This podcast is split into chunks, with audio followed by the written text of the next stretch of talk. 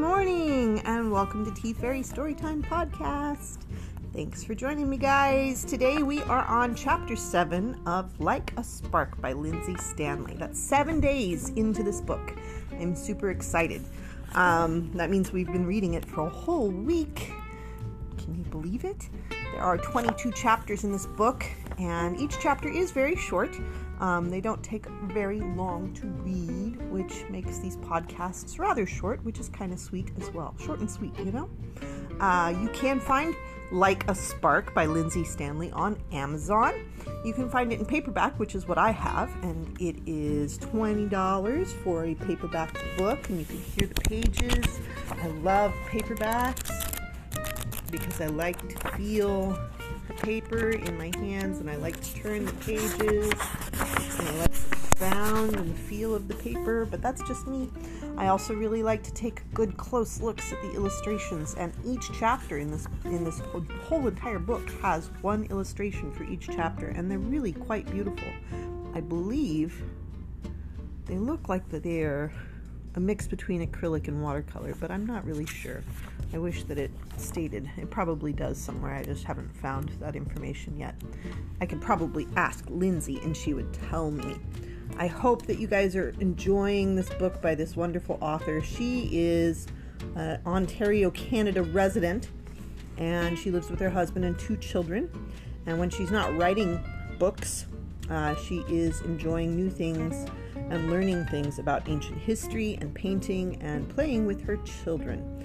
She is a developmental editor and book promotion expert, and she has a blog called The Jazz Writer, where she provides helpful tips on how to improve writing skills geared towards writers who are just finding their way. So, if you are a new writer or if you are a writer in general and just kind of um, are looking for some tips, the Jazz Writer is her blog, and you can look it up on the interwebs, as my husband likes to call it. And again, her name is Lyndsay Stanley, L Y N D S A Y S T A N L E Y. And you can also look up Stone Creek Publishing, and that is her publishing company that she publishes her own books through. All right, enough jibber jabber um, and information. I'm going to get right down to the brass knuckles here, or the what is the, the terminology? I don't even know. I don't know what I'm talking about. Okay, I'm just to get down to reading chapter 7. Chapter 7 Horses Fall. You ready? I'm ready. All right.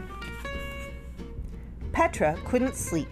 The wolves were particularly talkative tonight, and their howls always sent shivers up her spine. Her parents told her that she was safe and that the wolves were too far away to hurt her, but she wasn't so sure about that. The next morning, the herd was on the move again. Petra stood in her spot and waited for Duncan's signal to start running. The old and frail usually took the longest to get into position. She looked at Eddie, Bonnie, and Freddie and thought, how are they ever going to survive this day? They look so tired and feeble. Oh, hey, Petra, called out Bonnie with a catty sort of tone. How are those feathers today? Freshly groomed and ready to be dragged in the dirt again, I see. The other horses at the back cackled hysterically, stomping their feet in the dry ground. Very funny. Petra tried to smile sarcastically, but those words coming from Bonnie, who could barely run herself, were very hurtful. We'll try not to trample over you today, Petra, yelled Freddie from the very back. Petra faced forward and tried to ignore them. She did her daily hoof stretches and pulled her wings together so that she was ready to start the day. Mercifully, she could see Duncan walking to the head of the column, which was always the sign that the herd was ready to go. Move out! yelled Duncan from the top of the column. Petra picked up her hooves and started to run. The morning air was crisp, and it stroked her fo- flowing mane. She looked up and saw most of the herd running again ahead of her in a straight line, two by two.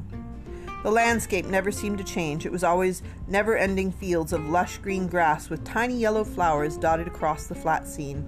She always wondered where they were running to. No one seemed to talk about that. Her wings were dragging again. Dust swept up from the ground and formed clouds ahead of her. Ugh! Petra, come on, complained Eddie. Bonnie was right. I can't run with these things. Ugh, I'm sorry, Petra yelled behind her, not really meaning it. It's not like she wanted to leave dust clouds everywhere that she went. Hack, calf, hack. the older and weaker horses behind her were panting loudly. They sounded like they were having more trouble than, us- than they usually did. The dust cloud was growing and growing so tall that she could no longer see any horses behind her. Then suddenly she heard a loud crash from behind her. Pluff! Bump! It sounded like a heavy body had crashed hard and fast onto the ground. She could hear the sound of light hooves running up to the body. No one else noticed the noise. Petra kept looking behind her as she ran to see if she could get a better look. The clouds slowly receded, and to her terror, she saw that instead of there being four horses behind her, there were only three. The three horses looked terrified, as if death had been biting at their heels. Petra didn't know what to do. She couldn't stop. The herd would go on without her. Mom, Dad, Petra yelled behind ahead of her. Mom, she yelled louder, despite her desperate to get her attention. Petra, what is it? her mother asked, nearly out of breath from running. Something's happened to Fred. He isn't at the back of the herd anymore. Ebony turned her neck and upper body backwards to see what Petra meant. Then she whispered something to Barton, and within minutes the whole herd had stopped. The herd stood silently, waiting for instinction, instruction from Duncan. That instruction, instruction came fast and furious from the head of the column. The large black horse stomped his way to the back of the herd and sternly turned to Barton. What is the meaning of this, Barton? You know the code. Horses at the back are not permitted to order a halt. Yes, I know, but this is an emergency. Something has happened to Fred. Duncan looked around at the horses gathered around Barton.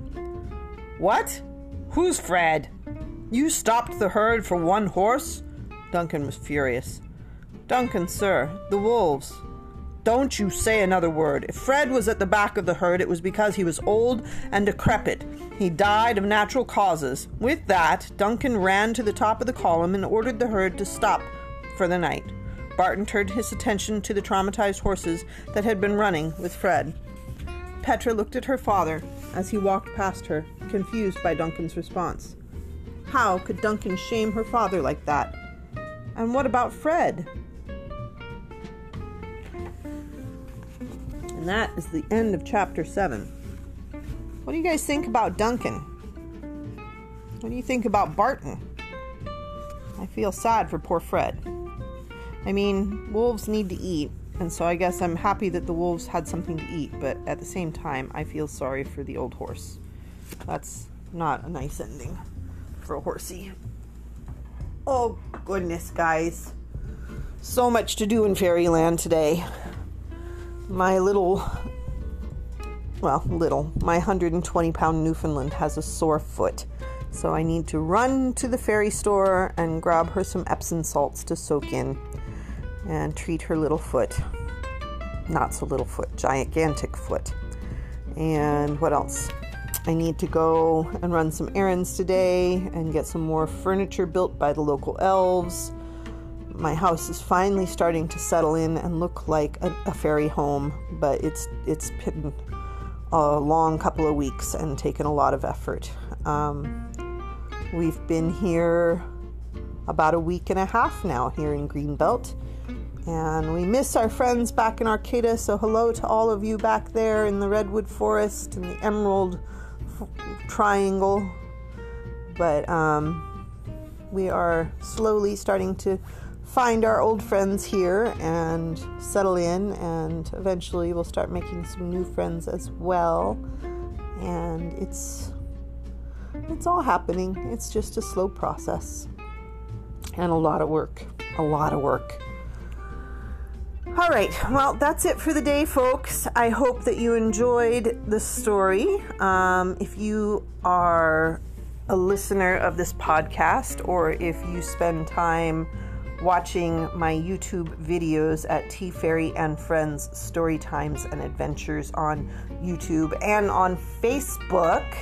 Um, because I have a Facebook page and a Facebook group by that name. That's Tea Fairy and Friends Story Times and Adventures. Um, you can become a supporter as well. And it's really easy to become a supporter. You can either go to anchor.fm and look for Tea Fairy Storytime. And there's a built in option there for um, becoming a supporter, as well as the ability to voice message me about the podcast, which is kind of cool. I haven't received a voice message yet, so if you feel like it, go ahead and do that. Um, or if you want to become a supporter of just the in general whole Tea Fairy Storytime package with YouTube, Facebook, um, and the podcast, you can email me at teafairystorytime at gmail.com. That's T E A F A I R Y S T O R Y T I M E at gmail.com. And if you email me, I will set you up with the information on how to become a supporter via PayPal or Venmo. Um, that's about it, guys. Thank you for tuning in and listening and reading along with me. Reading with you and your children is a greatly appreciated privilege. I, I honestly feel super honored to be spending time with you and reading to you and sharing new authors' work. I uh, am grateful to the authors for sending me their work, and I am truly living my dream. Join me for the next story time, either via podcast or virtual picture book story times, um, which soon I will start again. I have about 10 books backed up that I need to share with you via web video recording on YouTube and Facebook. Um, soon I will hopefully be starting live story times here in the Washington, D.C. and metropolitan Maryland area. And um, for now, I just want to remind you all to read a book every day. You know how they say an apple a day keeps the doctor away? Well, a book a day. Uh, what's a good phrase? A book a day keeps your brain awake. I don't know. I'm going to have to come up with a better one. um, I'll be reading with you again tomorrow. We will read chapter 8. And um, again, the name of the book is Like a Spark by Lyndsay Stanley. And we will see you tomorrow. Well, you won't see me, but we'll we'll we'll read together tomorrow. Bye.